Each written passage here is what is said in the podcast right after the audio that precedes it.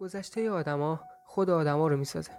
بعضی وقتا باید برگردی به گذشته ببینی واقعا چرا سری از اتفاق افتاد.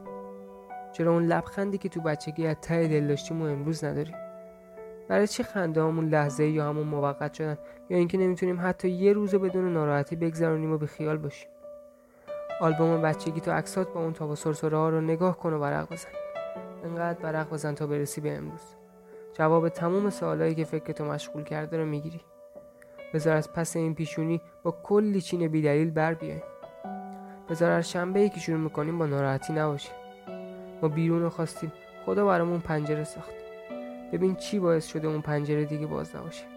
در ضمن منظورم از پنجره پنجره تو سرت بود. پنجره فکرتو باز کن.